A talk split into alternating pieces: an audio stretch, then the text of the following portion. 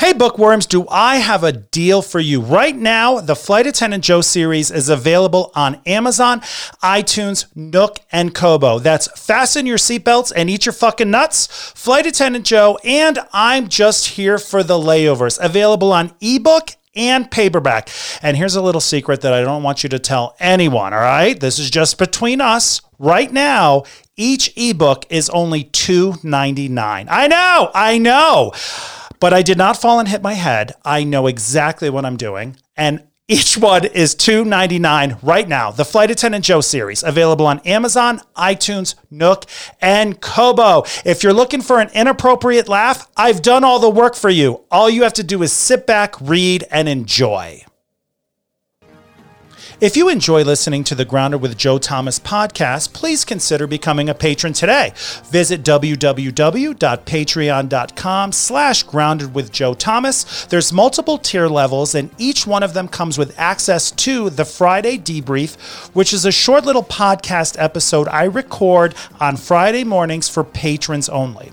Of course, the podcast is always going to be free on all your podcast apps, but if you want to become a supporter and a patron of the podcast, you can can. Just visit www.patreon.com slash grounded with Joe Thomas.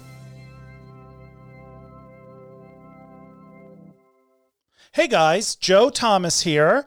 Are you like me? All summer long, I've been just anticipating and excited about the idea of traveling again. I just want to get out. I want to do something. I when my husband asks me to go check the mail, I'm excited. Okay? I think just getting out of the house and doing something is the most exciting thing right now. I am so thrilled about the idea of being able to travel again that I'm planning my vacations out until 2025 just so I could look at them on a piece of paper and have something that I can look forward to. If you are right there too and you're excited about travel, I want you to check out Robert and Edgar from the Getaway Guys.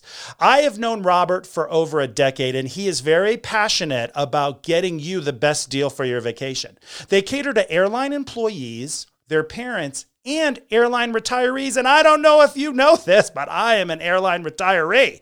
And I'm going to be checking out their website when it's time for me to book my next vacation. They can get great low interline rates with no booking fee. No booking fee. Ladies and gentlemen, that means all that money that you would have been paying for a booking fee is just cash in your pocket, in your wallet, in your purse that you could spend when you're traveling and exploring and having the adventure of a lifetime and LGBTQ plus travelers, I fall into that category as well. They're authorized sellers of Vacaya, Atlantis, and RSVP vacations.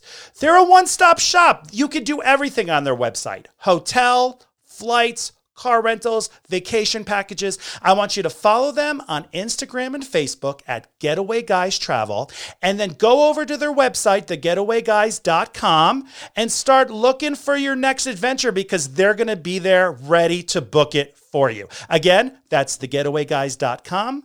Check them out now. Please do it. You deserve it. Hello, everybody, and welcome to Grounded with Joe Thomas. Now, you are in the right place. Don't run. Yes, this used to be Grounded with Flight Attendant Joe, but now that the Flight Attendant Joe brand is retired, you are listening to Grounded with Joe Thomas, and I'm glad you're here. On today's episode, which is number 52, I brought some OGs back in a two segment interview episode. In the first one, we have Rasha Pecoraro, who is a flight attendant and a podcaster, and we talked about hope and how important that is when you're faced with difficult things in life. On the second segment, Justin Siems came back. He is a pilot and also hosts the Pilot to Pilot podcast. And we talked about what it's like hosting a podcast, interviewing, and I asked him some questions about having a job and it being your identity and how do you balance those things. Ladies and gentlemen, welcome my guest to the show. Rasha's back on the show. Rasha, welcome. I'm so excited you came on to chat with me again. Oh my God, I love you so much. I'm always excited to talk to you. you, you, a lot has changed since you were on the show on February 25th of this year. It was almost like you were here on the show and then March 1st just shit started hitting the fan and it just hasn't stopped. This is so so true. Like and I don't even, I barely remember it. Like it feels like, I'm sure for you too, like 2020 has been cray. Yeah. That's a good, you can't, you don't even have I to say the entire word. It's I know. So cray. cray. Maybe another cray. Maybe like it's cray cray, but you don't even have to say crazy cray, because cray. it's so insane. I just don't know when it's going to let. I know. I know. I haven't even flown. Well, I did like one trip like at the end of March and then I've been grounded. Like I have been home with my girls since March. Now, how? So April, May, June. I'm the worst. April, May, June, July, August. September. I know math. So I'm doing it on my fingers, and I'm not embarrassed. Um. So, no, so, like, so like six months now. Now, when are you going back on the airplane? So I am scheduled to go back October. So I um, am one of the few. So my airline um, involuntarily furloughed 400 of us and I was one of mm. those 400. Okay. Um, but with we knew within like I gosh I can't even remember like maybe like eight or nine days after we were furloughed, we were told a hundred and one of us were coming back, and I'm one of those hundred and one. Oh, congratulations! So. That's so exciting. Oh, I'm so I know happy. it is awesome. So how yeah, did you? So I how did you actually, go back? Oh, sorry. Go ahead. Oh no, I was going to ask you. How did you find out you were furloughed? So uh, that's the one thing about my airline. Like they've been amazing at communicating with us. So we always knew there was a chance, you know, that some of us would get involuntarily furloughed, but they asked for voluntary furloughs, which I know they've done that with so many airlines. And we had more than enough voluntary furloughs that honestly we thought we weren't going to have to be involuntary furloughed. But as 2020 has hit the aviation industry particularly hard, um, you know, they ended up having to furlough um, just the 400 of us. But compared to other airlines, that's incredible. But they um, they sent us an email and a letter and a certified letter. Oh, so wow. like there was like three, yeah, there we knew that. And then, like I said, like we knew um, even in that letter they were saying, hey, no promises, but out of the 400, we're going to bring back as many of you as we can almost immediately. And for us, I'm technically only furloughed for four days. So I go back to flying October 5th, but it was because um, they needed to um, force us to another base, which is fine. Like I, I've been San Francisco based um, or Portland based my entire time flying, which I have my sister, my beautiful sister Yvette in San Francisco. And then, of course, I live just outside of Portland. So I was honestly heartbroken that I was losing San Francisco. Um, but I, I ended up with Seattle, but I'm only going to be in Seattle in October, and then I'm on a base so I'm back to Portland November 1st. okay, so you'll so be based it's been in, a lot of up and down. You'll be based in Seattle, which isn't that far. No, and no. so my they forced they forced the majority of us to Seattle, and then the other like twenty um, of my classmates were sent to Anchorage. Oh God, so that would be shitty. so did you have a choice? Oh my God, when you said Anchorage, I just almost peed my pants because I would almost I rather know. be furloughed. Um, because who who wants to be in Anchorage in the winter? But how did you? I know. How did you get Seattle and not Anchorage? Did you guys bid for it, or they're just like, this is where you guys are we going? did. Oh, okay. No, we we we bid for it, but as you know, in the aviation, aviation industry, seniority is everything. So, you know, the bottom 20, I mean, out of that bottom 20, only a small handful already were based in Anchorage and wanted Anchorage, but most, you know, we knew it was going to be Seattle, Anchorage, or Portland was going to be an option, but they ended up right basing enough that they didn't have to put anyone in Portland. But, you know, I'm Seattle, like, I'm going to fly. So, I mean, I'm, I'm going to be back on reserve and I'll just fly up, you know, the night before because I go on call at midnight. But it's right. a weird feeling because I haven't, I haven't flown. And before, you know, COVID and the pandemic and everything happened, like my sister and I have been traveling nonstop for promotion. So we've mm-hmm. kind of been, you know, working on things behind the scenes and doing Zoom meetings and all this crazy stuff. So, like, other than my recurrent that I did in July, I feel like I've done nothing on the plane. So I'm like, I don't know. And then, you know, I mean, as you know, I'm the unofficial lesbian cheerleader for my airline. So I do like all yes. of my. That's the only time I've been leaving the, the, house has been to do commercials for my airline and also um, just different special projects for them. Mm-hmm. Even though I've been, you know, on leave at home with my girls, um, but my my wife has really been having a hard time because she she's only 49, but she um, was diagnosed with rheumatoid arthritis late last year, and me being home with her and our daughter, like I've been able to see like how fatigued she is and tired, and I've been taking care of her and our daughter because she, you know, we literally the three of us been together twenty four seven for the last six months. Right. So I'm I'm thankful. Yeah, I'm thankful to be with them, but at the same time, I'm scared to death to fly.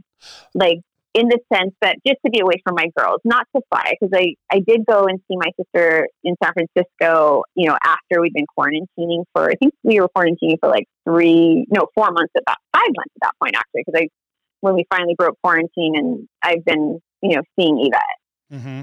So, and, you know, she got tested. I haven't gotten a COVID test yet, but I have a feeling I actually had it in March. Oh, really? Yeah, I haven't had a test either. Yeah. I haven't had a test, but I haven't really been around people. So I haven't had the yeah. idea to get one done. Right. And you've been home and you've retired. Like, how does that feel?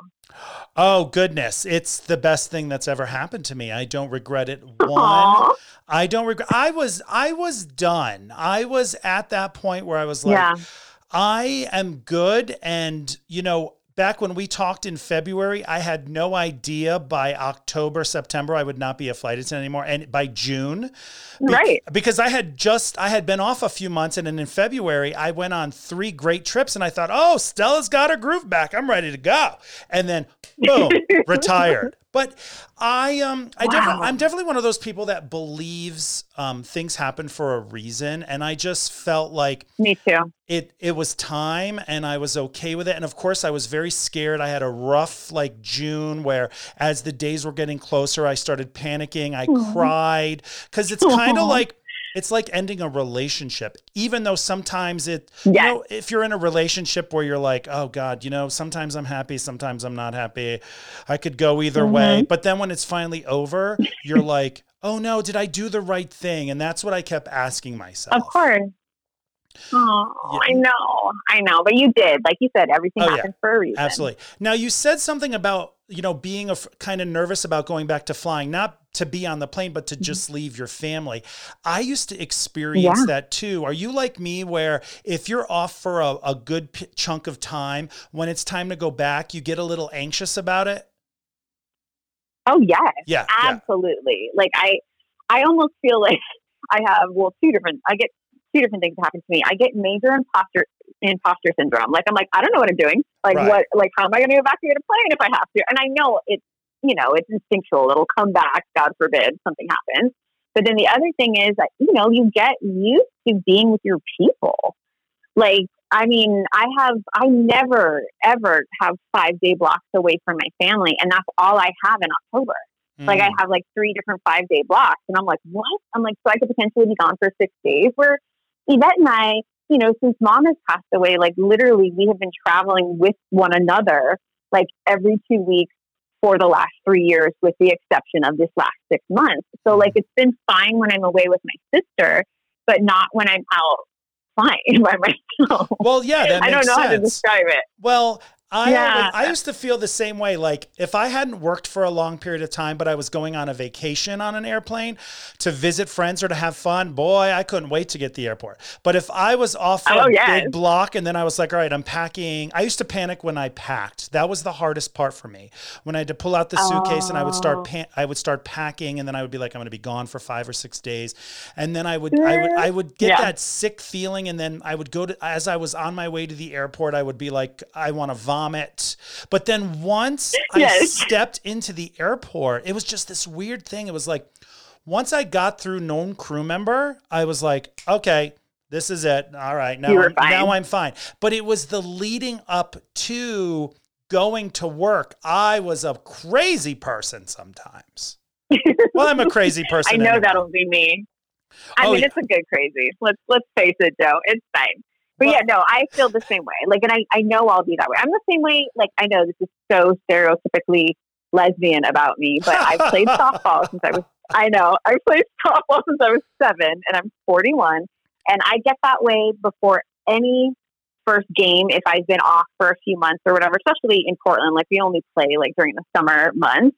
So like right before my like first play of the game, I get super nervous, and then I get down on the splits in first base, and I'm like, oh, okay, I remember how to do this. I'm fine. like, you know, we have yeah, we, we have we have such a hard time, I think, giving ourselves like grace or giving ourselves a break. We're yeah. so hard on ourselves, like, and we're always like, I don't, I shouldn't say we, but I know I am. I like right before I called you, I was like, I don't know what I'm doing. I'm not. What am I going to say no, to this woman? Like, what am I going to talk to her about? I don't know what I'm. I know how to push the record button, and then once you start speaking, it just you're like, oh yes, I know how to do this. Yes. So crazy. Yes. Well, I'm so you're doing happy. exactly what you're supposed to be doing. I think so. And I'm, know, I'm going back to I, school too. So, but yes, I'm so glad you did I not get furloughed. Yes. Um, I know, well, I know. I mean, for me, it's always been about health insurance. And, you know, that's one thing I've been fortunate about, you know, with like even this whole time, my airline has given me, my wife and daughter, full health care coverage, even though I've been on leave. So, like, for me, I'm like, yes, please. Like, you know, like, so I'm just happy I get to keep my benefits. And traveling is nice too. Right. You know. Yeah, absolutely. You always have I I you know what's great about talking with you, Rasha, not only because I love you and I mm-hmm. think you're an incredible human mm-hmm. being, but Aww. you have so much love and appreciation for your airline that I don't get from other people. Most people I Aww. talk to, all they always do, and actually, I just want you to know I'm not going to name your airline, but I'm actually wearing right. I know. I'm actually wearing the hat oh, right yay. now because I was like, oh, I'm going to talk to Rasha. Let me put the hat on. Um, yes. But most people are so negative with the airline industry. Like I was trying, I was writing jokes back in like April or May where I was like, you all are, compl- you're all s- complaining about everything and you're probably going to be furloughed. So I'd bring it down a notch because I mean, you might want to think about it. Yeah. Yeah. You might want to just, yeah. just be a little bit kinder and throw that karma out, that kind karma out into the world because come October 1st, bad yeah. things could happen. So I'm really happy. Yeah. I'm very happy that, you are not furloughed because you are someone who truly Me loves too. your airline and real uh, you know yeah. I, I, had known you were furloughed and i was going to let you say that on the show um, but then when you told me no just for four days and i'm going back oh my heart just felt so full for you so i'm very happy i'm very happy i know and it's like you know i mean i know that especially i i always try to be positive that's one thing my mom you know left for me in this world. But I'm also a realist too, but I'm an optimist at heart. But truly, like, no airline is perfect, no job is perfect, no person is perfect. But my airline from day one, they have been so amazing to me with giving me personal leave before I qualified for it when my mom passed away to putting me literally on top of every single pride float and i'm like i like i say i always joke that i'm their unofficial you know lesbian cheerleader or mascot, but it's true. They literally celebrate me for being me. And I like, I was trying to figure out ways. I'm like, okay, because I've been with my airline longer than I've been an actual flight attendant. Because I started as a customer service agent and um, a trainer. Mm-hmm. So, like, I was trying to figure out because I'm really close to um, the heads of our diversity and inclusion department, and I was like, so you guys need someone to work for you remotely, right? right. Like, I can I can do diversity and inclusion, you know. I mean, I was, I, I knew I wasn't going to be gone long. Um, but you know, being a flight attendant has always, you know, like it's always been my my dream from the time I was a little girl. But I, as you, like we have bigger dreams, and they've just been so good to me. Like even if I were ever to leave flying, I know like they would sponsor like a TV show or a podcast that Yvette and I were doing. Like mm-hmm. that's how great of a relationship I have with them, which I'm very proud of. And I yeah. think you, you get, like you said, like you put that kindness out there, you get that back in return. And obviously, like I, I was brought back not because of who I am, but because of my seniority number. Like it, as much as they love me, like I was brought back, you know, because I had of the right seniority. number, and I'm right. Yeah, I mean, because it's seniority is everything. Like when I when I told my mother in law, she's so cute because she's from Argentina. She barely speaks English, and she's like, "Oh, of course, course they brought you back, Rashida. Like they love you. You're their favorite." And I'm like, "Oh," and I'm like, "Well, that's, That's- really nice of you to say, but it's just it's not the truth." But thank you. Like, That's not how it works. Mama. But I, I appreciate I that. know. But it is it is Yeah. interesting. Now let me ask you this: um, when you got the letter, because you were probably like like oh, it could happen, it could not happen. But when you got all the letters, oh. was there anything in you that was like, "But I'm Rasha. How could they do this?" I um.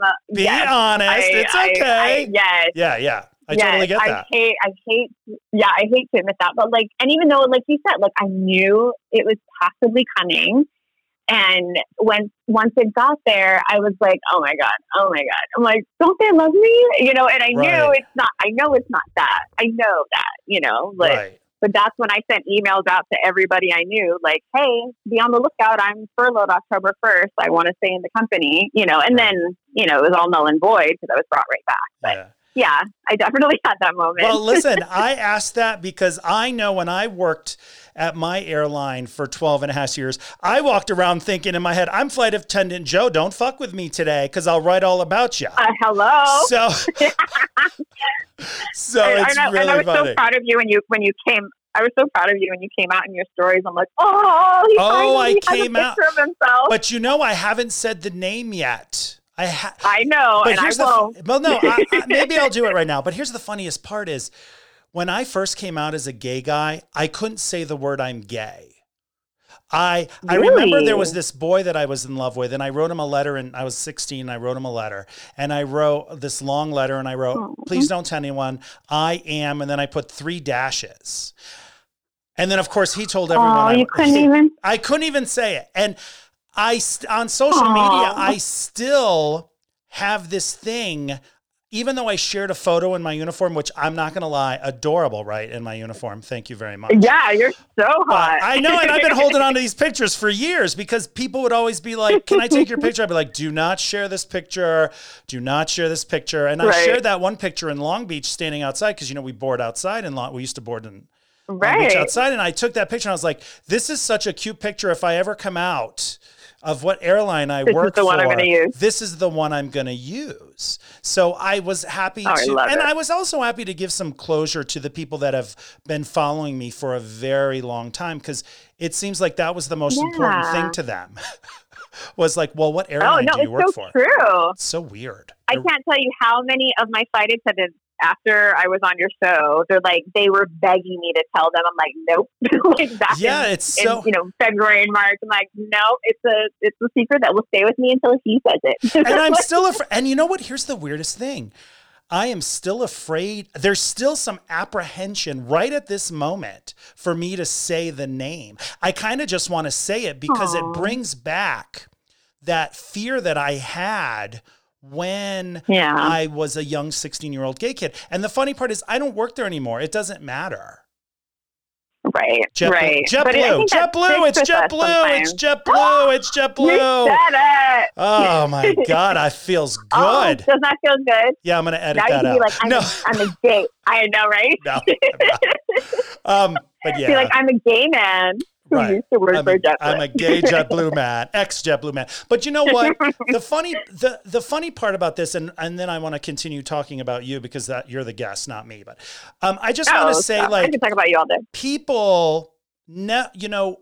Flight att- somebody like me has to keep had to keep my airline secret all those years because there's some people out there that don't understand comedy and don't understand satire Right. and they will take Right. something in, that I write in a book that's a joke and they'll think this is a real this is what he really thinks and they don't understand that Right. flight attendant Joe was a character and I will also say that in my 12 and a half years as a flight attendant I never once received a complaint letter so that I love it. that's like my that's like You're my leg- I know, but it's like you write comedy books and they think, oh, you're the worst flight attendant in the world. I'm like, actually, I'm one of the best. So thank you very much.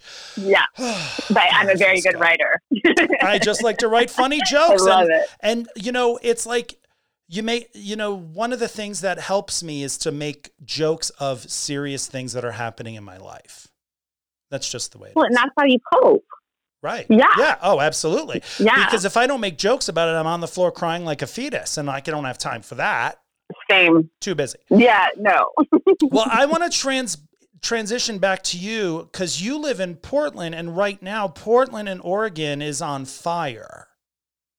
Yeah, literally. Literally. Yeah, I'm on. I'm on the Wash. Yeah, I'm on the Washington side of, of Portland. Like I'm.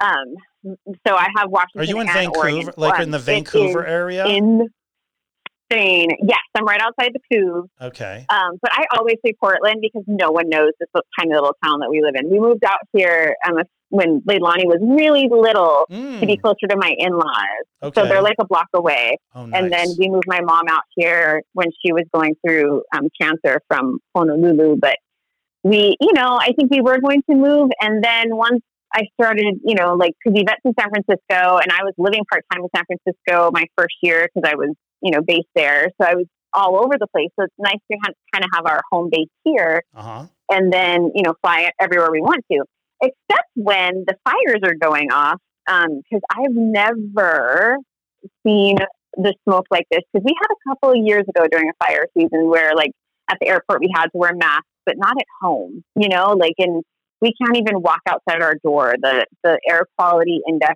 the highest we've gotten out here is like four or five hundred, and we have like the worst air quality in the world In right the now, world, which yeah. is in in the world. It's crazy. So we've been keeping all our windows closed, and then Mhm. I've been doing all these like hippie like things and putting like a big stock of you know I have like fresh mint and lemons and eucalyptus and peppermint just to make the air smell better. Now, when the windows are, this- cl- go ahead. I'm sorry.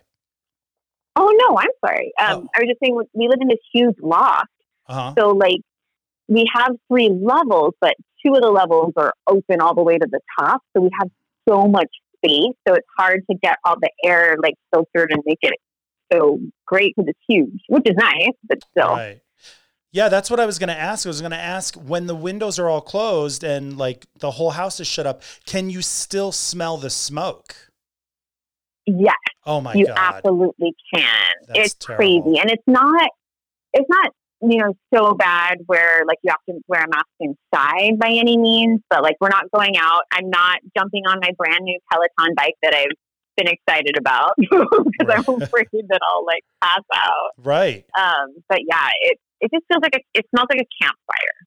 Oh, you know, when I lived in the Bay Yeah. Area a couple years ago, we had really bad fires in the Santa Cruz Mountains, and I think the worst, the worst the air quality got was like 190, and I was like, "Wow, this is terrible." Yeah. And you guys have been up in the 400s. That's like, don't go outside, don't breathe this. If you have asthma, No, you better hide in the closet or something. Yeah, which my daughter does, and like Oh, we talked no. to, we had a Zoom.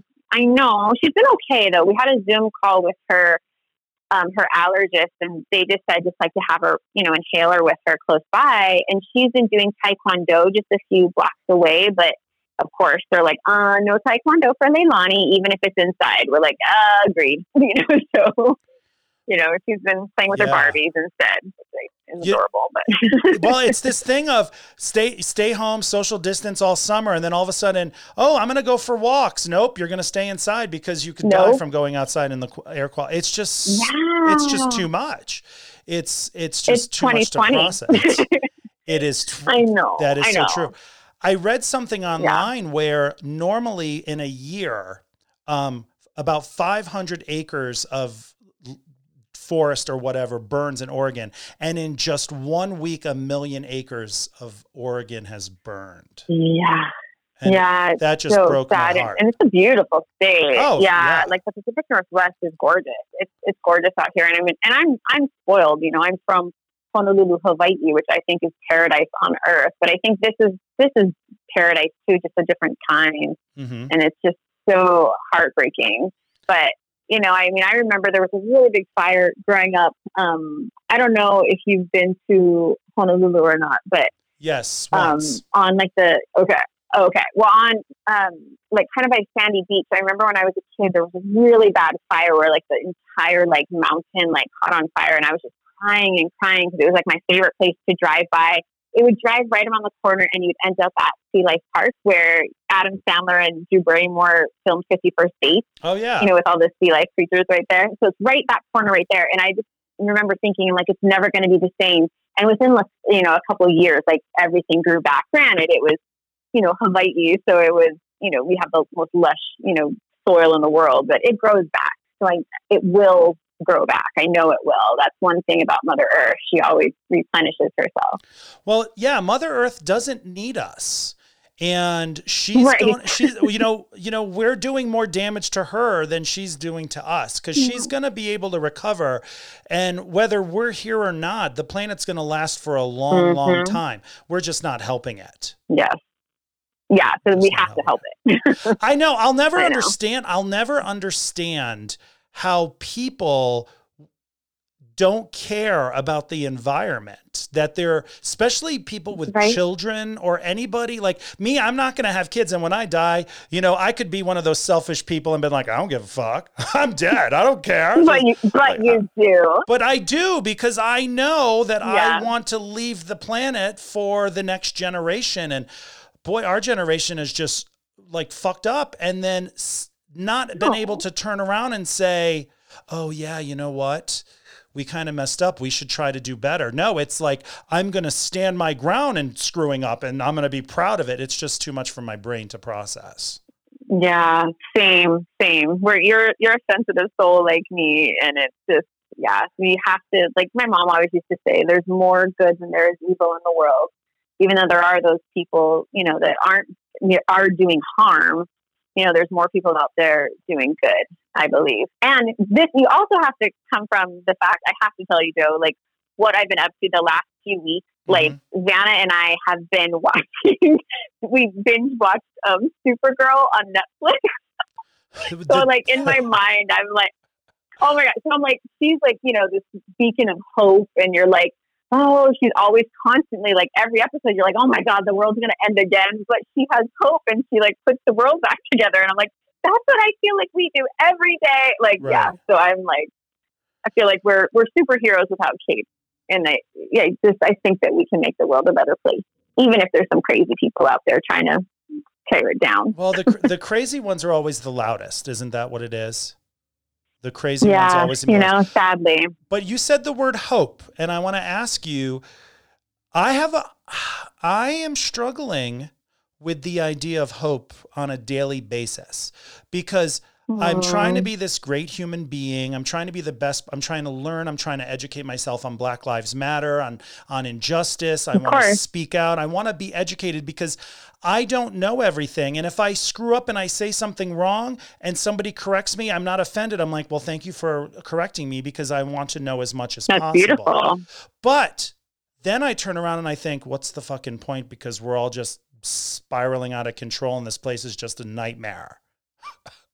So See, and that's where hope comes in. But it, so what I want to ask you is, what do you do to pull? Well, first of all, do you ever have those moments where you flash between hope and despair? And then when you do have oh, despair, oh, how do you pull yourself out? Yes, absolutely. So I, you know, I mean, I always try to be positive, like even when I'm going through a tough time, especially, you know, on social media or with other people. Like I always try to share my my lows and my highs, but I try to always do it from a place of just authenticity because I, I want to have hope and I, I want to be good, you know, just I, you know, I want to be a good ally and I, you know, because I know like I have straight passing privilege and white passing privilege. Like I walk into a room, no one's going to know that I'm a Hawaiian lesbian. You know, like um, yeah, no, no. I wouldn't. I, mean, I wouldn't even assume right? that. I wouldn't even assume that. Right. I know.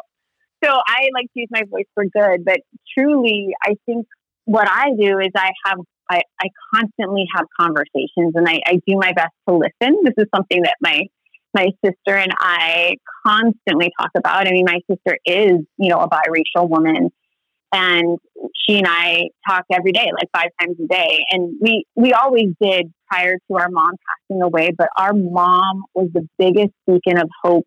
I mean, you, you know that. Mm-hmm. I mean, mm-hmm. just oh, by, God, yeah. you know, everything that you know about, yeah, our mom. And it's like, I always wonder, and my, you know, my sister always wonders, like, what would mom say, you know, with all this going on? What would she do? And like, I know that because she she would have bad days or where she would cry or be like, you know, the shit is too much, I can't do it. But then she'd snap right out of it. Like she snapped out of it faster than I'd ever seen anyone. And she, you know, battled cancer for a year and a half, and that's you know no small feat. No. And so I just I always think about her, and I and when I get down, you know, I I'm lucky. You know, I I think lately, and I don't know about you, but like for the last you know, six months, I've really relied heavily on my wife and my sister, which I'm sure you relied on, you know, your husband and the closest people to you. Oh, yeah. And it's like, you know, like, yeah, like you, you realize like what is important. And it's like, yes, you can get down in despair and be like, oh my God, like how can someone, you know, drive down the road with, you know, these huge, you know, flags, like saying all these horrible things about humans. And I'm like, what? I, I it boggles my mind that any human being can wish any pain on anyone else. I just don't get it. But I know, again, my mom's voice is in my ear saying that good always wins over evil in the end and that there's more good in the world than there is bad.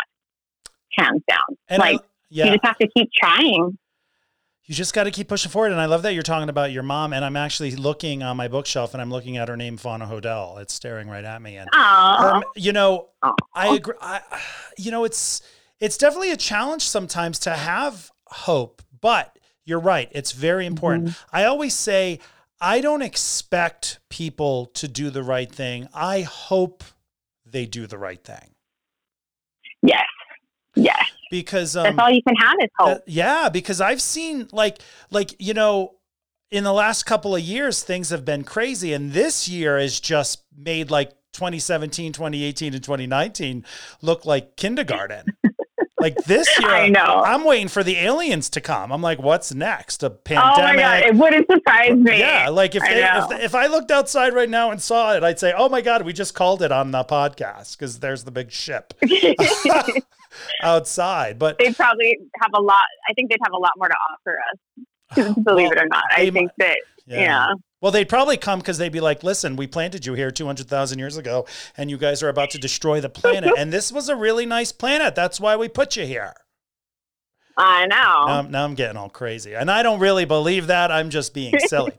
but it's always so nice to talk to you, Rasha, because just hearing your voice gives me Boy, hope. Are you still there? I'm here. Can you hear me? Can you hear me? Joe. Hello? Can you hear me? I can hear you. Oh no. Are you there? I'm here. Can you hear me? I can hear you now. Oh my goodness. That was I lost you for a It second. was oh no, it was the aliens. The aliens.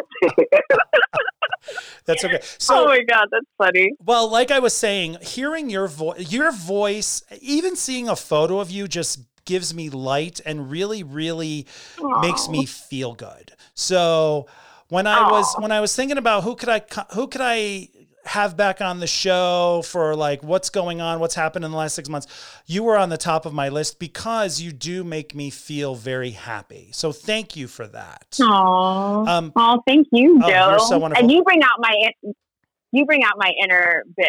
Oh my God, in a I- good is- way. no, it's, I don't even know what. uh, Okay, wait a minute. I don't even know how to process that, but I'm going to take it as a compliment. Hopefully, it is. I promise.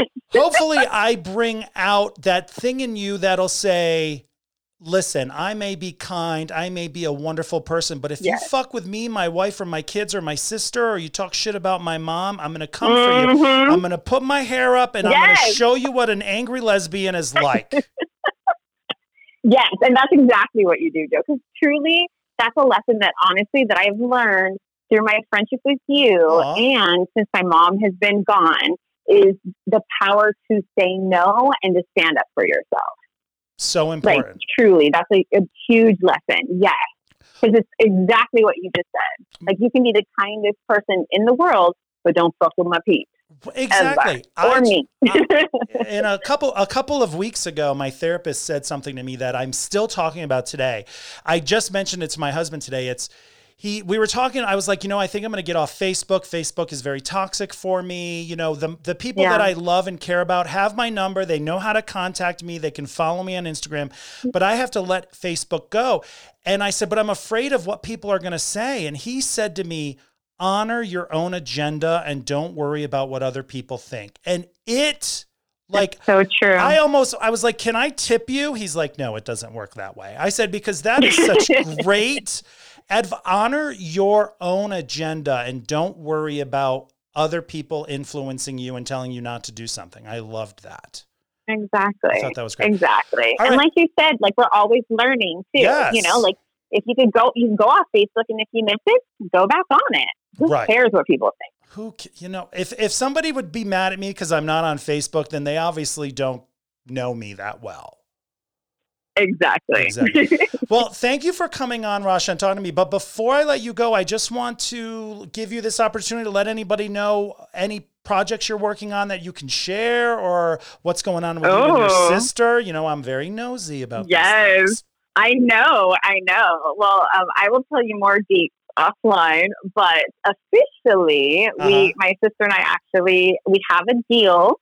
We have inked a deal um, to do a television show. Oh my God! And Yay! we're also- I know. Um, of course, I, I can't officially say anything until um, no, if that, we know which network it's going to be on. But we, I mean, we kind of know. But anyway, um, so we're working on that as talking about hope. Like that's what Yvette and I want to do. You know what I mean? We're honoring our mom's legacy by perpetuating hope, even when you come from something evil. So, and we're also working on a podcast and a book oh my God! um, which you know. I has, knew about the you know, book. Yes, I know.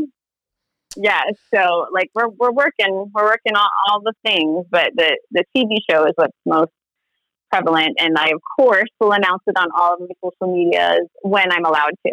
oh, and when you do, I will share it with everyone because I am very excited to be on your show. I mean, to just watch. No, I'm just kidding. yes, I'm kidding. I'm kidding. Rasha, you're amazing. And thank you so much for checking You are. back in with me. Please give your wife and your daughter a big hug and a kiss for me and stay safe in that fire infested Oregon until some weather comes and douses Yes. those fire flames I out. know. And don't forget to And vote. hug your hubby and your fur babies. Never, no. And we, we're one of the few we, we get to vote via mail. So as soon as it arrives, check check. yeah, yeah. Matt and I have already decided that the day, because um, everyone in Colorado gets a, a mail-in ballot.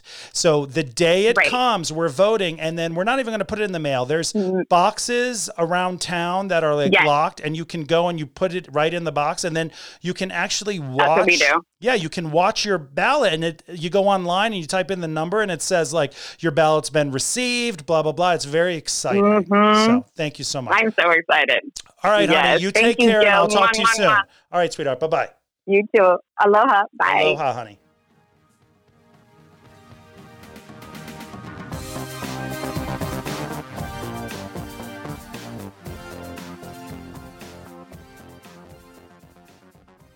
Let's do it. Let's do it. Justin's on. Justin Siems from Pilot to Pilot. Hello, sir. Welcome back to Grounded with Joe Thomas now. So thank you for coming back on. Joe, what's going on, man? Thanks so much for having me back on. I appreciate it, and uh, it's always fun.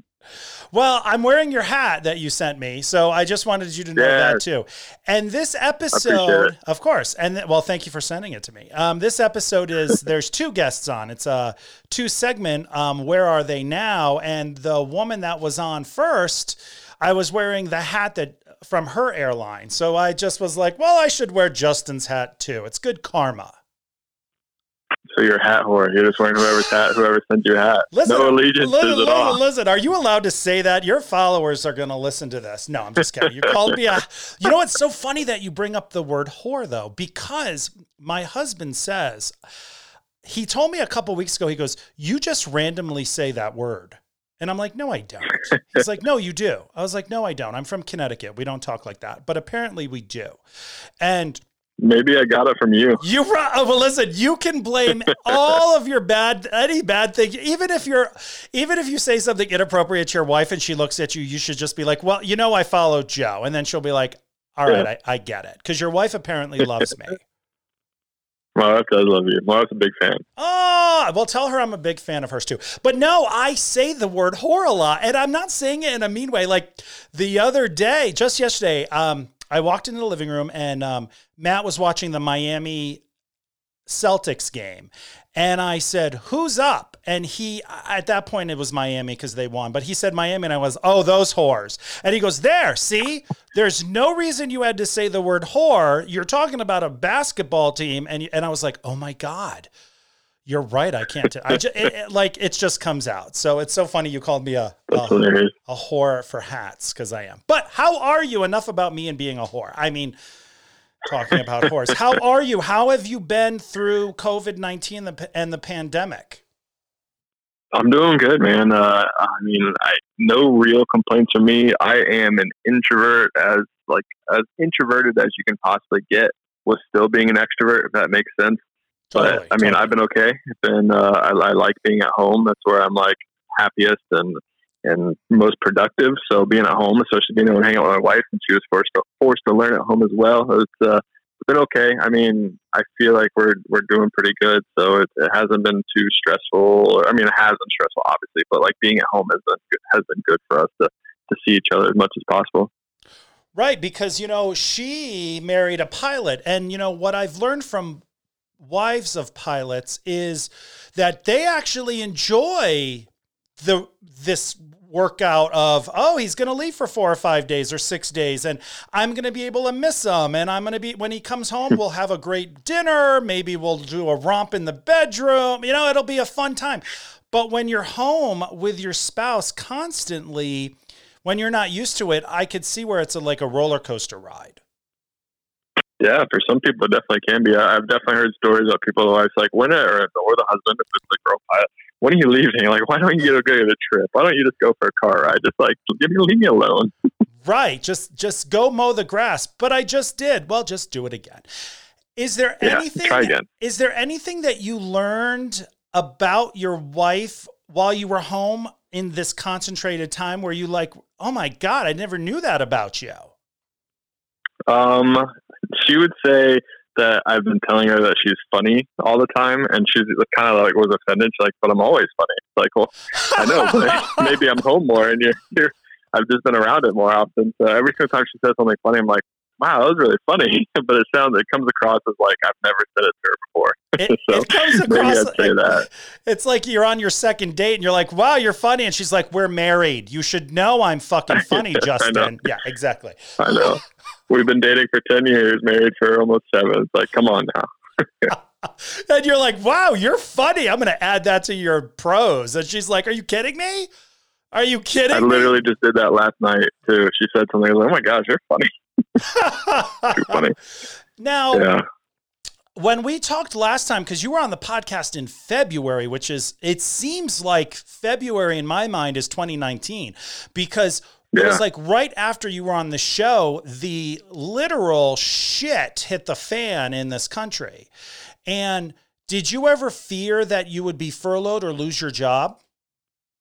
Absolutely. Yeah. I mean, I think it was just the big unknown. It was the first month, maybe two months, where we li- we just had no idea what was going to happen. I mean, all the rumors were crazy. Uh, there's just just li- just the fear of not knowing what could happen, how bad this was going to be, uh, what was going to come out of it, what the airlines are obviously going to take a hit. I fly corporate fractional, so it's like, well, how is that going to work out? My our people need a place to fly. If they don't have anywhere to go fly, why would they keep a pilot around? But I was very fearful. There was actually one time where our chief pilot for uh, the plane that I fly for the Latitude, he was calling everyone just to see how they're doing, just checking in. But I didn't know that, so I got a phone call from him, and I was like, "Oh my gosh, oh, this is no, it! I'm getting yeah. furloughed." And I just had like this, my wife and I were sitting in uh, our second bedroom, or we're like my kind of studio where I do the podcast and everything.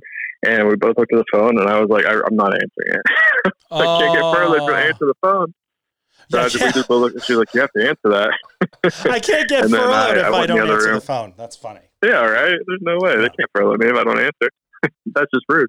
They're just going to um, move to the next person, and I'll be fine. Yeah, yeah, I know, right? Yeah, I'll be good.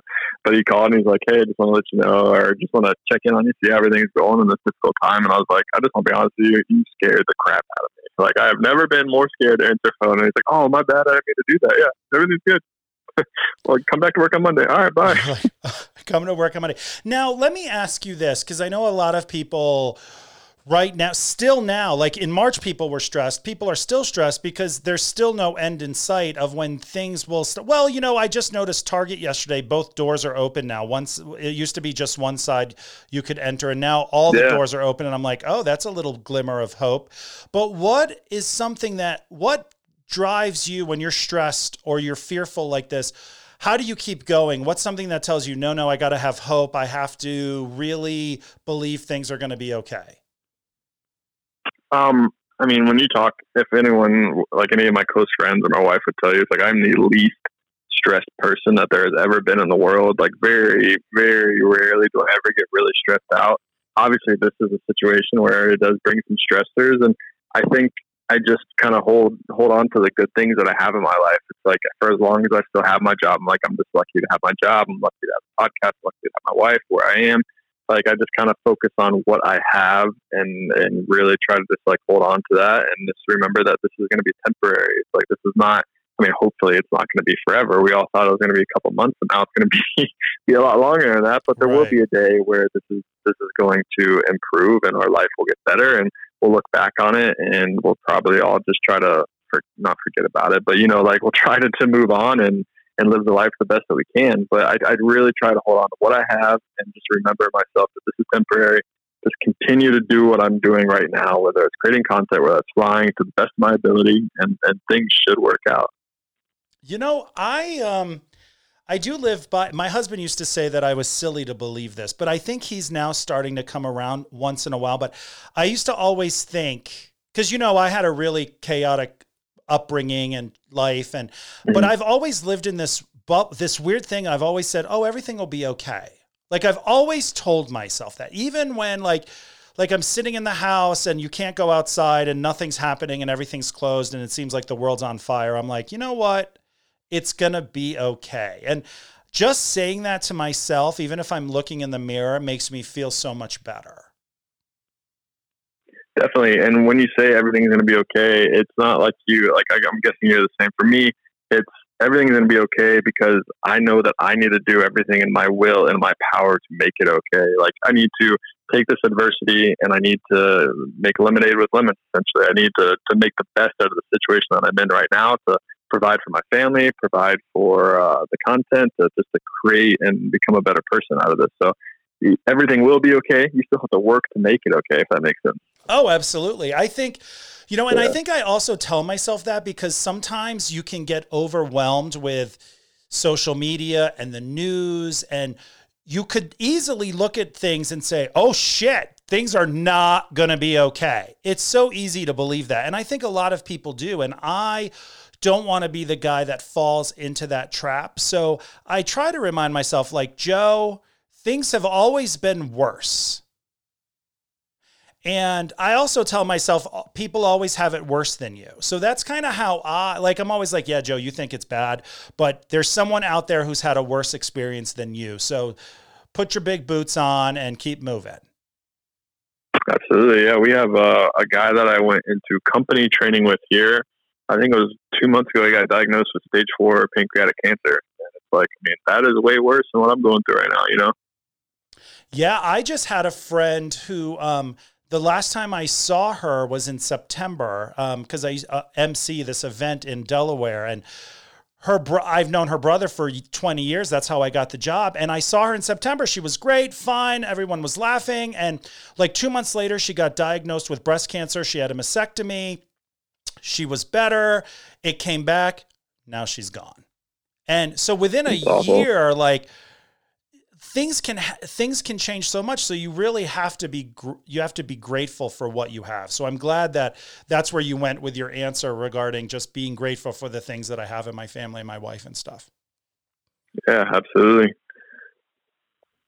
um now when you were on the show last time we talked about like your goals. Like if you weren't a pilot like would you rather be a would you rather be a podcaster on would you rather run pilot to pilot the empire that you're creating or would you rather be a pilot and you said you know your goal of course would be to run the pilot to pilot corporation and have it be a huge um, endeavor. When this was happening, did you think, oh my God, if I get furloughed, I am going, that's going to be the push that I need to really focus on making this happen? Um, yes. Uh, my wife asked me, shoot, because I, I did some crappy flying jobs as anyone building their time to get to the airlines or to get to like their dream job in aviation. You have to build time and you have to fly for some sketchy operations that may not either have the best rest rules or follow all the rules. But um, I told her I was like, if I get furloughed, I, I I can't go back to those jobs. Like I will not go back to those jobs. She's like, what are you gonna do? And I was like, well, I'm either gonna go all in on this, or I'm I was very involved with sports in the past, and I was like, maybe I can reach out to some connections at ESPN and try to like tran or try to um, kind of pivot my career, friends reference to uh, to sports, and maybe do sports podcast or kind of get on that in between when I'm out of having a job. But yeah, it was it was definitely on my mind. I was like, all right, I need to figure out how I make more money with Pilot Pilot, which is even harder in a pandemic because no one has money to give. You know, I had a bunch of sponsors and stuff lined up. We're finally going to make some money out of it, and I was finally going to kind of hopefully turn the corner with the podcast and create what I wanted to create. But then the pandemic hit, and everyone's like, "Hey, man, we, we probably can't do this right now." It's like I know, I get it, I understand, but I'll be here when it's all over. Right. But um, yeah, it was uh, it was definitely an interesting kind of kind of thought process that I had. Like, all right, what do I do if this happens? I know it's, you know, when we talked last, you know, I was still a flight attendant and to th- yeah. and I had no clue. And I remember when we, we were on the show, I was really excited about being a flight attendant again because in my 12 and a half years, it was like a, it was a very love hate relationship. Like, oh, I hate this job. Oh, I love this job. Oh, I hate. And so, if February of 2020, I had this moment of, oh my God, I love this job. I'm having fun again. And then, bam, I'm retired. And who saw? I did not see that coming. Oh, Jose, your love for flight attendant did not last very long. no, it lasted until they offered early retirement. I was like, you know what? I think the universe is pointing me at it's time to go. And I think now that I've retired the flight attendant Joe brand and it's it's kind of off social media now, of course, the you know, I um I felt like it was time and someone had said something to me regarding uh, you know what, it's like a, all good sitcoms come to an end. And I thought, Definitely. wow, that actually makes this a lot easier because I remember when I watched Seinfeld, I was so upset that it ended, but I was glad it ended on a high note because you never want your favorite thing to be shitty. right. Um, yeah, that's not good. now, what? Let me ask you this though. You said like if I got furloughed, I'd go all in with pilot to pilot. Why can't you do that now? Because, oh, okay, well, of course, there's been COVID 19, so you're not getting the sponsors. But do you still have that fire about like, I need to give all to this to make it as big as I want it to be? Yeah. I mean, when I was, when COVID was kind of going strong, I had a vacation and I had 21 days off in the middle of everything. So I recorded 28 episodes, I think, in those 21 days. Oh my God. I was actually producing, yeah, I was doing two episodes a week, uh, producing two episodes a week for about two months. I did that. And then it just became too much. Yeah. And as you know, it's a lot and it's pretty crazy. But um, it was just too much. I think one episode a week for what I do is a sweet spot. I have other ideas of what I want to do with the show and kind of uh, create a little bit different content, maybe uh, focus on YouTube and website and some other stuff as well. So I'm definitely kind of in the works of everything. It's just, I mean, as you know, pilots, you've probably heard this before, pilots are terrible businessmen. So I'm trying to make good decisions. I'm not trying to rush anything, but at the same time, I, I do have that fire. it's definitely something that, that's lit and has been lit, especially since then, because it's kind of like, it was just a reminder because the industry was at such a high. And I was literally just talking to my dad. I interviewed him on the podcast. We, this was right when kind of the idea that coronavirus was coming and it was going to be a big deal. And we both agree it's like, well, this, like even if it hit the aviation industry, it will never be as bad as what it was in 2008. Like it will never be that bad. Like the industry is so much better. And then this is just another reminder, I think, to to remind everyone in the industry that hey, this is just the industry. It's how it is. Every ten years, every eight years, you know, something's going to come up. Something's going to we're going to have crazy, crazy highs, and we're going to have drastic lows. And you got to be prepared for both. Yeah, I um that's very good advice. You know, you should always listen to your dad when he's smart and intelligent. I um I think that's so important. I've always lived my life like you should always have a backup plan. And I've talked about this on the podcast many times. Like, you know, people who live like nothing bad's going to happen. I always think, oh, you should really know what you're going to do if the rug is pulled out from under you. And I know a lot of flight attendants right now are like up in arms because they're like, I don't know what to do. And I'm like, you should have a backup plan because this airline industry, the airline industry is volatile. And like you said, every decade or so, it's like we have to lay off 10,000 people. Sorry, you just started and you left your amazing job you had for 15 years to become a flight attendant because it was your dream that you had forever. And now we're letting you go. But have a nice day. He'll see you in two to three years. Yeah, maybe. Maybe. Yeah. Now, um, there was a question I wanted to ask you back in February, and our conversation was so great that I never got to it. So I wanted to ask you now, and it's a it's about your podcast. So when I think of your podcast, Pilot to Pilot, I think, okay, it's all about pilots. And I'm very curious to wonder if you ever regret calling it pilot to pilot because it's kind of painted you into this corner of, well, I have to interview pilots all the time. Do you ever wish like, oh, maybe I should have called it like pilot to everyone or whatnot? That's a really good question. I actually, I actually have everyone. thought about that before. Right. I know. I, I, I have interviewed other people, obviously, on the show. I've interviewed you. I've interviewed a couple other flight attendants. What? Um, Wait I've a minute. Wait yeah, a minute. One other flight attendant. Do you know that I still walk around saying that I'm the only flight attendant that's ever been on the Pilot to Pilot podcast, and now I've been lying? Oh no. You've been lying. All right, I'll forgive you, but go ahead. Go ahead. I feel so bad. Thank you no. for not hanging up. I no, I would never it. hang up on you, but go ahead. I'm just giving you a hard time. Um, so to be completely honest, when I started this and pilot to pilot, I really had no idea. I never believed that it would get to what it was today. Um, looking back, I think I'd keep the same name. I'd do everything the same just because I like the name and I think it has a good ring to it. It's really simple and it just works. I think that I don't think I would be able to expand and interview a bunch of other random people. Like I do have goals, maybe to create a separate podcast or figure out another way to to interview other successful people in other careers just because I've learned so much in interviewing with the 140 episodes I've done. So I'd love to kind of take a stab at that one day. But I definitely, you're right. I mean, Pilot Pilot painted me into a corner where it's going to be that will solely be about aviation and aviation centric no matter what. Do you um do you feel comfortable eh, because you know so much about the pilot world?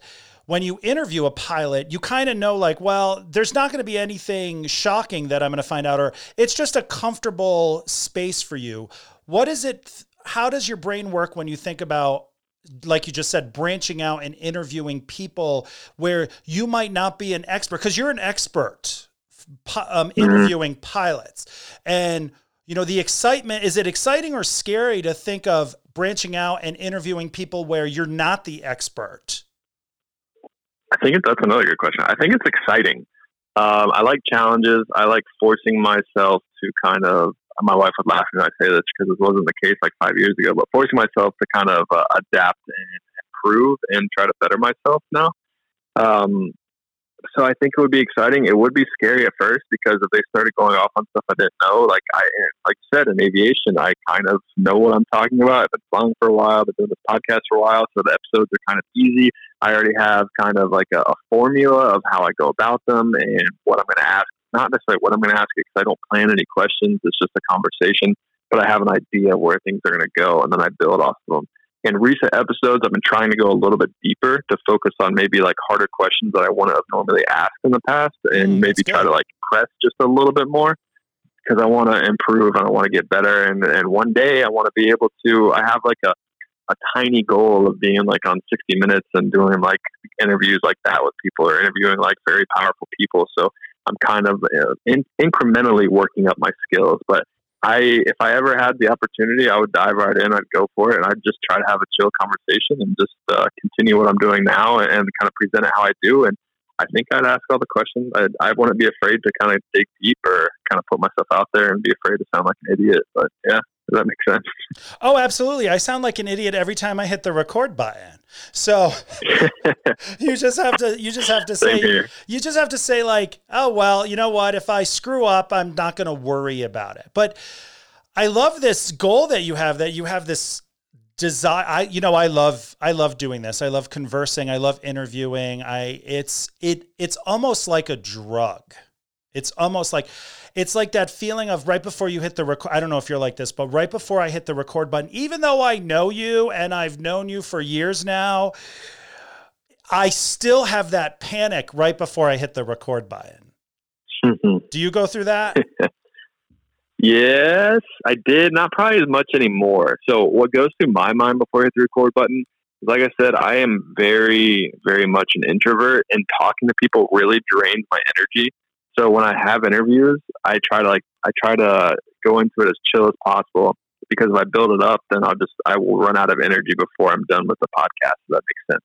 So I, I kind of try to, to be as chill and I, I just like go like I just call and I'm like, hey, what's going on, man? Like it's first time I ever talked to them. Sometimes I don't even have anything else other than a reach out message like, hey, you want to come to the podcast? They're like, yeah, sure. I'm like, all right, I'll call and you do it in an hour. Cool, let's do it. And that's, then we just go from there. But yeah, I, I don't have I mean, it, it, it's hit or miss depending on who I talk to, I guess. That's true. I'm sure that there's some people, and um, you don't have to name names or episodes, but I'm the same way. Like there's some people that I'm so excited to talk about. Talk about. Yes, well, I talk about everybody, but um, there's so many people. There's some people that I'm so excited to talk to, and then some people I'm like, all right, I'm going to go through the steps. I'm going to have this conversation. You know, maybe I'm not feeling it 100, percent but and I hope I do. And most of the time, halfway through the conversation, I know one episode I had where in my mind, I did not think it was going well. Like, I was 30 minutes in, and as I'm talking and I'm pulling, it's almost like I'm, yeah, I have to like pull the information, and I'm like, oh, this is exhausting. I don't know if I can make it an hour and 15 minutes. And then um, I asked one question, and it was, it, it just opened up the actually this has happened more than once. It just opened the person up to where they just it was like an avalanche of information and i couldn't write fast enough to go back and ask questions about it. And i was like oh i should have a better attitude when i do podcasting. I've been there before many times. There's actually been with like i've recorded a couple like i said i will not name any names yeah, whatsoever but i recorded a couple where i was done with it and i was just or in, in the podcast like this is going terrible like there's no way anyone's going to like this and I was hesitant to send it out and everything. And then I get um, I get better feedback from those episodes sometimes than I do from any other. And I was like, same thing with you. I'm like, maybe I need to like reevaluate what I think is a good episode or what I think is value, because I always have said in the past that everyone has a story, everyone has the opportunity to affect certain people, and it's not up to me to determine what that is, what can affect or what can help. Um, help someone else's life and that's listening to the podcast. So I, I think I need to reevaluate that sometimes too. I could. I'm right there with you because I think when I first start, you know, I'm like you. I'm um, I'm an extroverted introvert, which I learned this term yeah. early in the year, and I was like, oh my god, that makes so sense to me. It's when you know. I would rather be at home reading a book and not talk to people. But when I have to be on, and if I'm in a group, pre COVID 19, or if I'm emceeing something, or I'm on stage, or I'm on the podcast, I'm on, I'm on, it's go, go, go. And then after I'm like, oh God, I need to take a nap. Um, and I think when I first started this podcast, my mentality was every episode, I have to be on 100%. I have to be funny. I have to be crazy. I have to be wild. And so does the guest. And that doesn't happen all the time.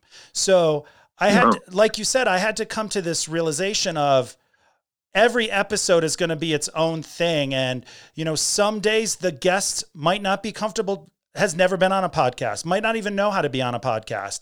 You know, so it's my job to make the episode work. Yeah, absolutely. You got to you got to kind of navigate through what, what the episode's giving you. You need to figure out how to ask that one question that will finally get them to open up. And sometimes you might not even find that question or figure out a way to open it up, or sometimes it might be the last question but right. it, you just got to keep trying. You just got to keep going for it. And if you don't get that question, it doesn't mean the episode's going to be bad. It can still bring value to someone else. Absolutely. Everyone's always going to pick something out. And that's what I say too. I always think like, you know, if this touches one person, that's good. Then it's worth it. If somebody yeah. can connect to this story that this person's bringing. And I do like that you said that with your interviewing now, you're starting to get more personal because you're probably, you know, are you doing that because you can only find out how many times somebody became a pilot 140 times and then you're like okay yeah i know. I've learned every situation i know how anyone can be a pilot. I want to find out you know i want to dig deeper. What made you start thinking of that? Um i wouldn't say i was bored necessarily. Like I, I still to this day enjoy hearing everyone's story and, and most of the time it's not very similar most of the time they've all figured out other ways but I think it's just a personal thing. I was always hesitant to ask certain questions, maybe, or maybe dig a little deeper, just because I want to portray the person I'm interviewing the best way possible. I want to. I want this to be an hour to an hour and a half of them, like them being able to tell their story, share their story, look as good as possible. I don't want to ask any bad questions. Like that's like my mentality. So I've, in that, I've I've heard like I've had the opportunity to kind of dig deeper, or maybe like position myself to ask a harder question. Yeah. And I've done it once or twice and, and it's worked out because once you can gain their trust, they feel comfortable talking to you.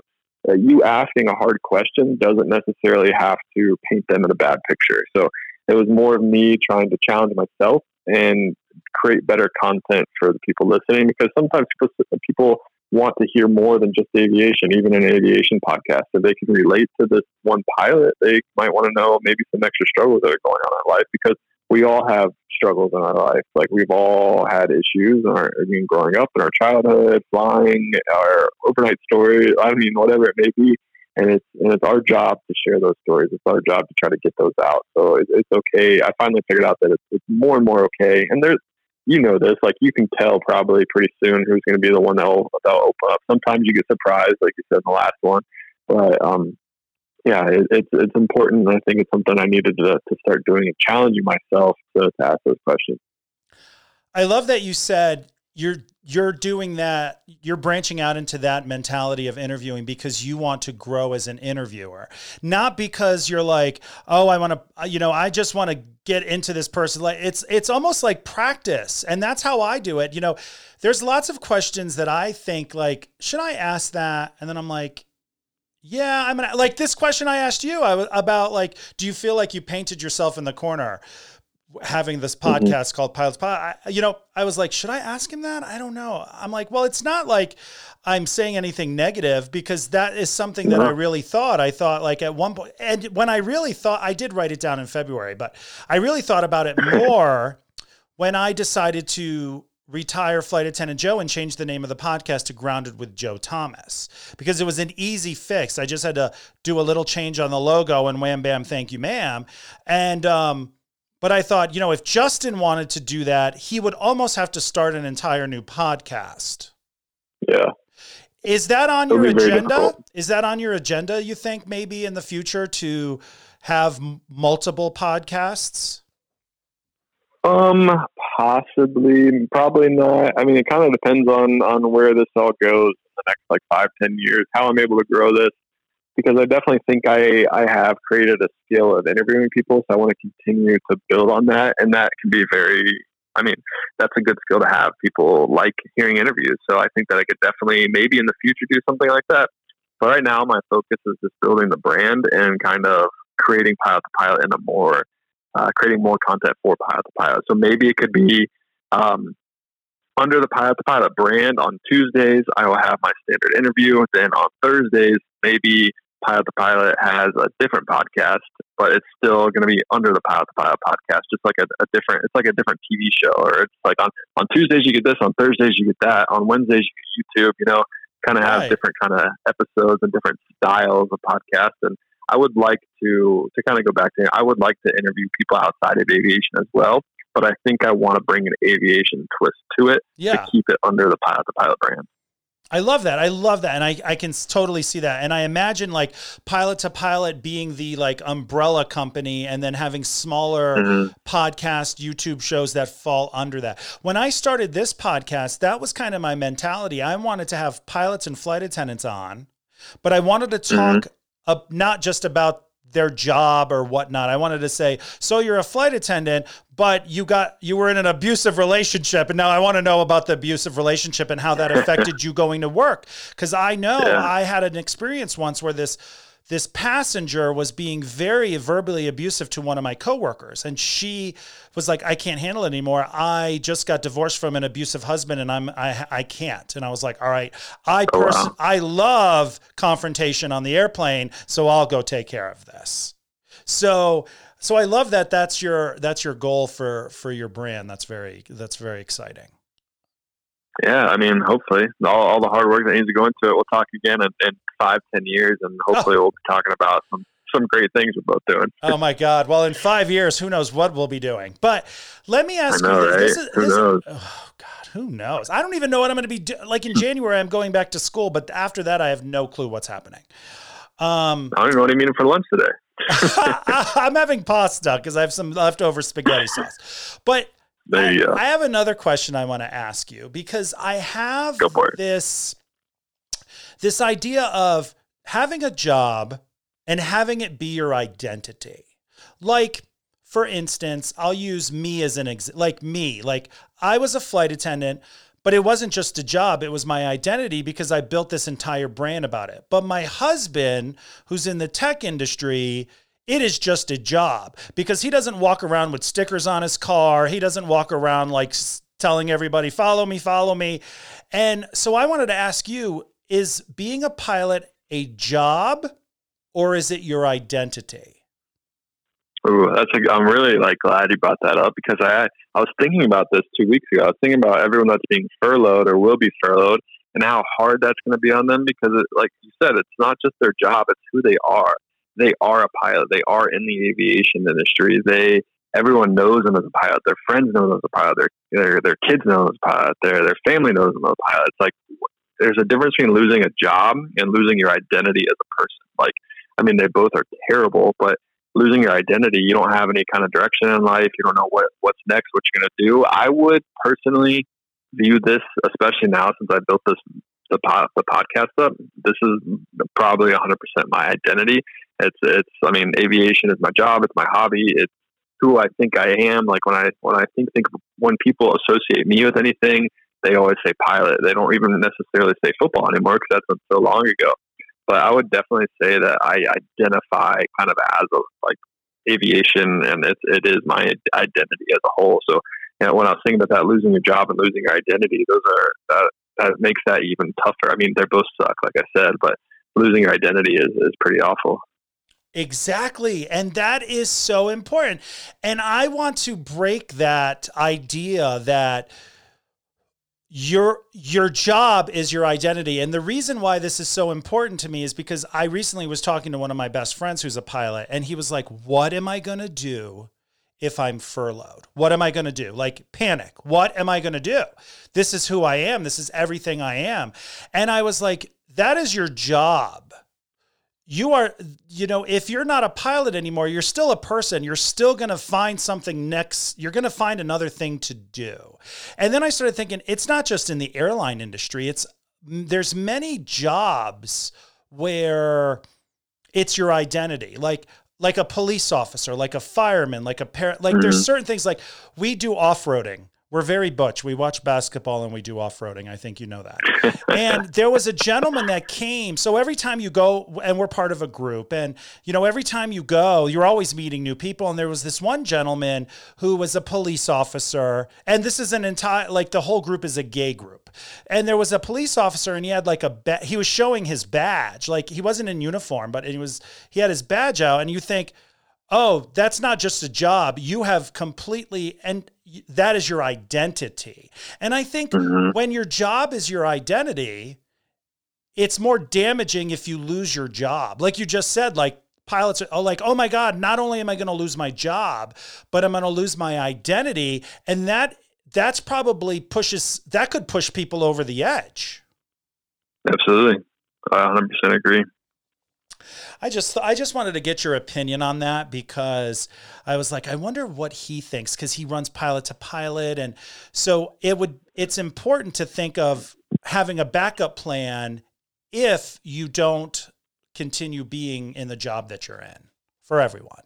Yeah, and when you say backup plan, like the backup plan is easier said than done. You know, like I want people to know. I always say you need to have a backup plan, but I also, in my mind, always thought that this kind of situation would really never happen again. And so, like you say, backup plan, but I just want everyone to know that it is okay if you don't have a backup plan. It's okay if you don't have a hobby, but you need to try to find one. Like you might not find something that you're as passionate about what, what flying is, or maybe you won't identify as that, but try to go find something that you could enjoy outside of flying because maybe it would help you, it would help soften the blow if you ever were furloughed and maybe you would lose your job and not your identity. You know, it's a, uh, but don't be too hard on yourself if you don't have that yet because it's okay. It takes time to find stuff. Like I just played video games and flew before. It took me a long time to realize that I wanted to do a podcast. All right. Well, let me um let me rewind. So when I talk about backup plans, I don't mean I don't mean saying, okay, if I'm not, if I can't read this book, I'm going to read that book. Or if I can't do this job, I'm what I, when I say backup plan, I mean, have an idea for what you're going to mm-hmm. do if, if something happens in your life, whether you lose your job, whether you you're divorced, whether something bad happens in your life. I think it's important and this probably could this is great. I didn't know we were going to go down this route. This is why i love podcasting. But this is this is so true because i was talking about and you were like hey everyone just so you know if you don't have one it's okay. And that's really shows how we both come from different places in our life because i grew mm-hmm. up thinking oh my god you have to have a backup plan because everything's shitty.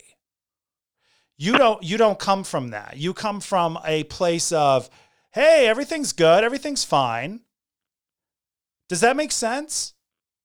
Yeah, no, it does make sense. Yeah. I mean, I've definitely have I've had opportunities in my life where I've had situations where I had to face a lot of adversity and kind of like get real with myself and figure out what I wanted to do. I mean, it was mainly football related, but I mean, I going back to identity before I identified as a pilot, I was a quarterback and I had mm-hmm. the identity of a quarterback and figuring out when that was going to end and, and when I found out that I wasn't going to be able to carry that forward in the NFL or anything like that, like that was a hard transition for me.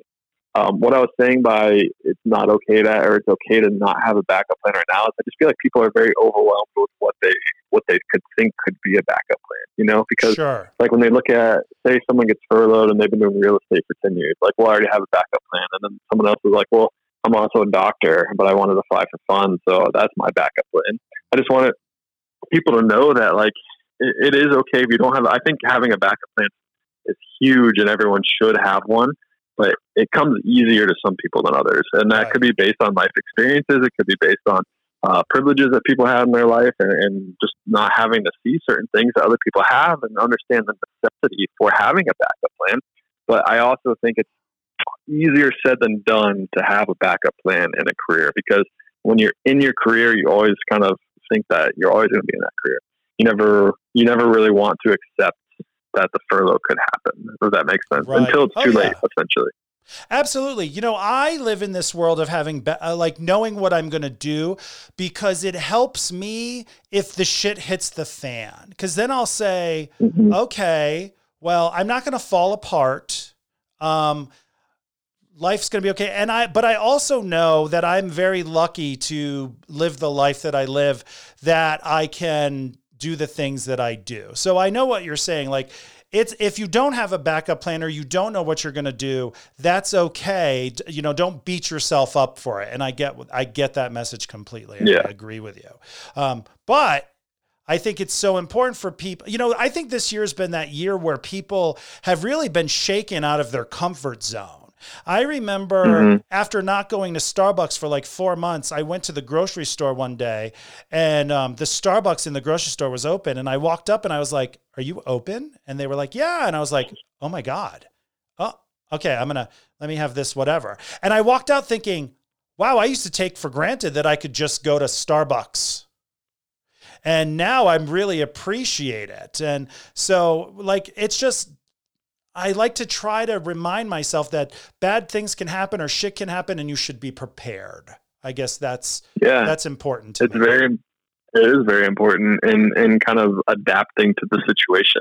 Yes. Uh, you can't always expect your life to continue how it is. Like when it's great, I kind of view my life as like different chapters, different stories, and I try to make each story, each chapter, the best of their ability. But need to understand that those those are temporary. One might be limited to nine pages, one might be 100 pages, one might be two pages. but I need to make those two or 100 pages as best as they can be, and I need to understand that I need to continue to adapt to the the situations around me to to create the best next chapter. If that makes sense. You, know, it's so weird that you you referred to life as a chapter in books because when I was talking to Rasha, who was on the episode, who's in the segment before you, one th- I told her about this thing that I had learned back in 1996. You were probably still in high school, and Do you want me to tell you how old I was then? sure, why not just ruin the rest of my day? you, you said I was in high school. I was six years old. I went to Disney World for the first time in 1996. so you were born in 1990? Yep. Okay, that's the year I graduated. I could literally be your dad, but we won't talk about that. What's up, Pop? Yeah. Oh, yeah. I think we did. We have this conversation via text. We did. We did. yeah. But yes, ladies and gentlemen, we text each other. I'm cool like that. So All the time. all the time. So, but I was sharing with her that back in like 96, I lived in Fort Lauderdale and I worked for Sam's Club in the jewelry department. And I kept wanting to get promoted. I was like 22, 23 years old, 24, whatever. And um, I kept, I wanted to get promoted to a district manager. It was the most important thing to me at the moment. And I kept getting passed up. And I remember I was up for one promotion. I was going to move, to, I want, I was going to move to Raleigh and run a ju- jewelry department in a Sam's Club in Raleigh. And they took, and I said, if I don't get this, I'm going to just quit, move back home and go to nursing school. And obviously I went to nursing school, so we know how that worked out. But I was I had this roommate. She was so crazy. I just have to tell you this. She was raised Mormon, like really strict Mormon, and then she broke away from the religion. And uh, we were roommates. And I'll never forget one time I was walking by the bathroom and she was blaring Alice in Chains while doing her makeup with no top on.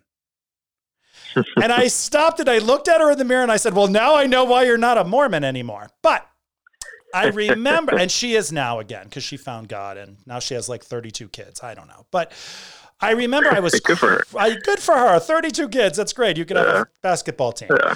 And I remember I was crying because we were packing up. We were she was gonna get her own apartment. I was gonna move and back home to go to nursing school. We lived in Fort Lauderdale, and I was crying. And she sat me down and she said, "Joe, you have to imagine your life like a book."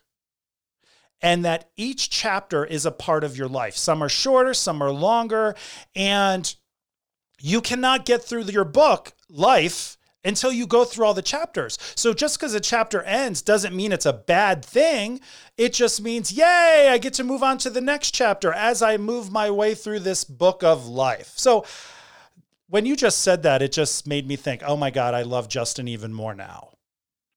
Because it you makes back. That's it makes, awesome. yeah, it makes sense. I love it. All right, listen, you are fabulous. But before I let you go, because I don't want to take all of your energy today as you being an introvert, but I I appreciate it. you're welcome. I updated my Let's Get Grounded game because I had to take all the airline stuff out of it. It's been a lot of fun. I do like to change things up. So I want you to pick a number between one and a hundred. 17. All right. Was I supposed to tell you that number? Yeah, yeah, yeah, yeah. Because I got to Is this know like what. a magic show where you guess it? no, silly. I have to know what question to ask you. All right. Who would you swap lives with for a day? Ooh. Um, that's a great question. I, man, for one, I only have one day, then I come back to my life. Like 24 hours. Yeah, one day, swap a life with anyone. Who would it be? The first two people that came to mind are also named Justin, and I don't necessarily want to say the second one, so I'll say the first one. Uh, I'd say Justin Timberlake. I don't know why. People have always called me like they would like make fun of me when I was younger, call me Justin Timberlake, but the dude can act, he can sing, he can dance. He's got like so much swag, and he seems to have a pretty cool life. I think Justin Timberlake would be kind of cool. I've always wanted to be able to sing or be like a, a rock star per se. Uh huh. Uh, so I maybe Justin Timberlake. I know that might be like really weird, and no one would ever think that, but I think I'll go with him. no, that makes. Who wouldn't want to be Justin Timberlake for 24 hours? That's what I'm saying. and you get to bang his wife. No. You knew I, you should have known I was going to say that. But um, I know, I knew you were. I You knew know you were going that way. You know what's so funny about that is we have um, a Jeep Gladiator, which is the truck Jeep, Mhm.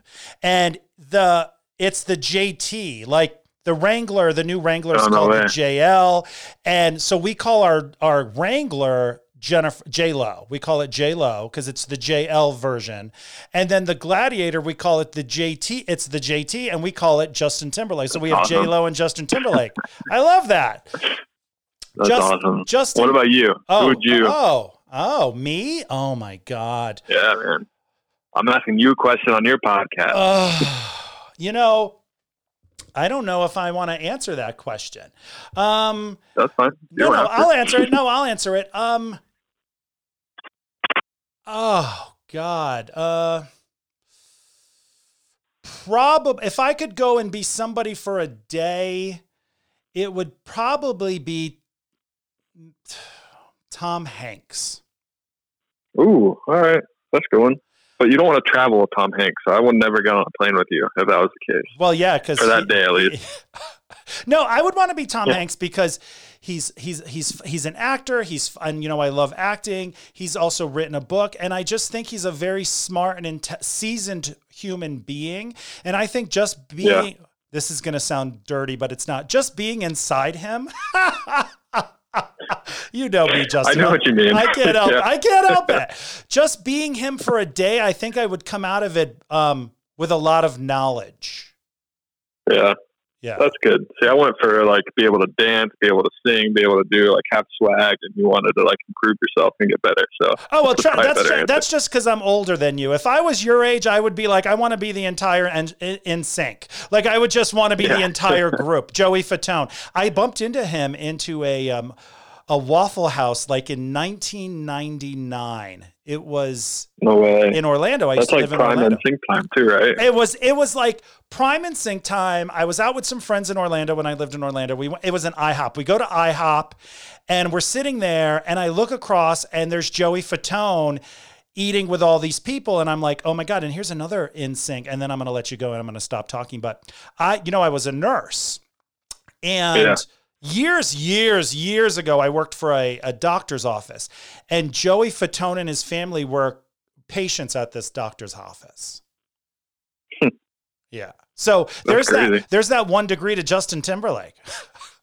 I know, right? That's right. crazy. I'm Justin, almost there. almost there. Thank you so much for coming on the podcast. Please let everyone know again where they can find you and how they can follow you and listen to you um, interview pilots. And I am excited. Yeah, all the pilot things. Yeah, you can follow me on Instagram, Pilot to Pilot. You can also follow Twitter and Facebook, but I essentially only use Instagram. Uh, podcast is on iTunes, Spotify, pretty much anywhere you can get a podcast. Just search Pilot to Pilot, and then that's pretty much it. Thank you, Justin, for coming on the show again. You have a great weekend, and I will talk to you soon. Thank you, sir. Thank you, Joe. I appreciate it, man. I wish you the best with uh, no more flight attendant and just grounded with Joe Thomas. Yeah, we'll see what happens. We'll see what happens. All right, I'll talk to you Yeah, soon. man. I'm excited for you. All right, see ya. Thank you, sir. Bye bye. Bye. If you enjoyed this episode of Grounded with Joe Thomas, please be sure to subscribe to the podcast. You can also follow the Instagram page at Grounded with Joe Thomas on, you guessed it, Instagram. Tell all your friends, and we will see you next episode.